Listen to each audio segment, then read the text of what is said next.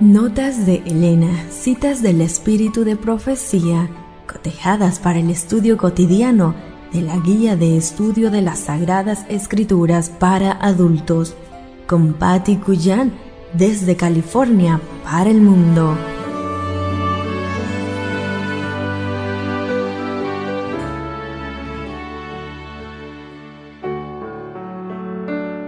Hola, muy buenos días, qué gusto me da saludarte y saber que estamos juntos de nuevo. El recuerdo de las victorias pasadas renovará tu energía, revitalizará tu fe y te capacitará para seguir con éxito la jornada de esta vida. Gracias por estar conmigo para juntos repasar notas de Elena para las lecciones de la escuela sabática Administrar para el Señor hasta que Él venga. Domingo 12 de marzo, titulado Poner a Dios en primer lugar. Josafat era hombre de valor. Durante años había fortalecido sus ejércitos y sus ciudades.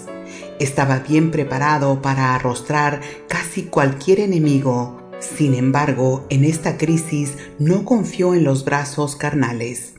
No era mediante ejércitos disciplinados ni ciudades amuralladas, sino por una fe viva en el Dios de Israel, como podía esperar la victoria sobre estos paganos que se jactaban de poder humillar a Judá a la vista de las naciones. Con confianza podía Josafat decir al Señor, A ti volvemos nuestros ojos. Durante años había enseñado al pueblo a confiar en aquel que en siglos pasados había intervenido tan a menudo para salvar a sus escogidos de la destrucción completa. Y ahora, cuando peligraba el reino, Josafat no estaba solo. Todo Judá estaba en pie delante de Jehová, con sus niños y sus mujeres y sus hijos. Unidos ayunaron y oraron, unidos suplicaron al Señor que confundiese a sus enemigos a fin de que el nombre de Jehová fuese glorificado. Dios fue la fortaleza de Judá en esta crisis y es hoy la fortaleza de su pueblo. No hemos de confiar en príncipes ni poner a los hombres en lugar de Dios Debemos recordar que los seres humanos son sujetos a errar y que aquel que tiene todo el poder es nuestra fuerte torre de defensa. En toda emergencia debemos reconocer que la batalla es suya. Sus recursos son ilimitados y las imposibilidades aparentes harán tanto mayor la victoria. Conflicto y valor, página 217. Satanás llena la imaginación con falsas teorías acerca de Dios y nosotros, en vez de espaciarnos en la verdad concerniente al carácter de nuestro Padre Celestial, ocupamos nuestra mente con los conceptos erróneos de Satanás y deshonramos a Dios no confiando en Él y murmurando contra Él. El Padre entregó a su Hijo unigénito muy amado para morir por nosotros y de esa manera colocó gran honra sobre la humanidad, porque en Cristo se sanó el vínculo quebrantado por el pecado y se restableció la conexión del hombre con el cielo.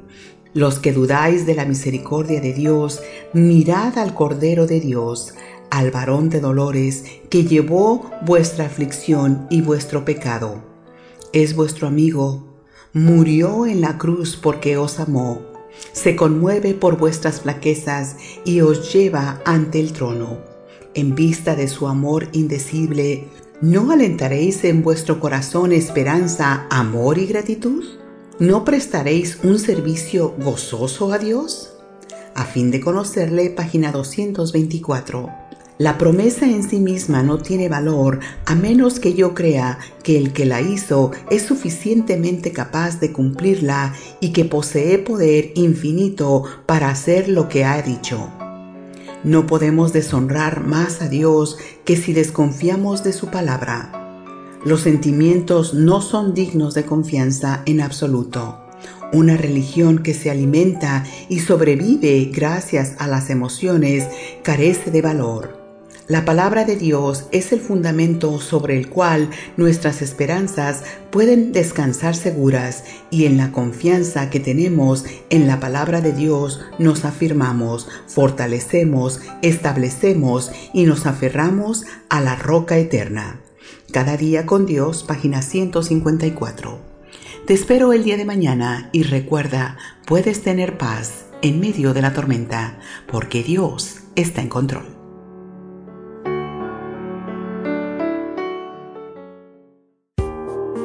Esta fue una presentación de Canaan Seven Day Adventist Church y DR Ministries. Escríbenos a d-ramos28 hotmail.com. Te esperamos.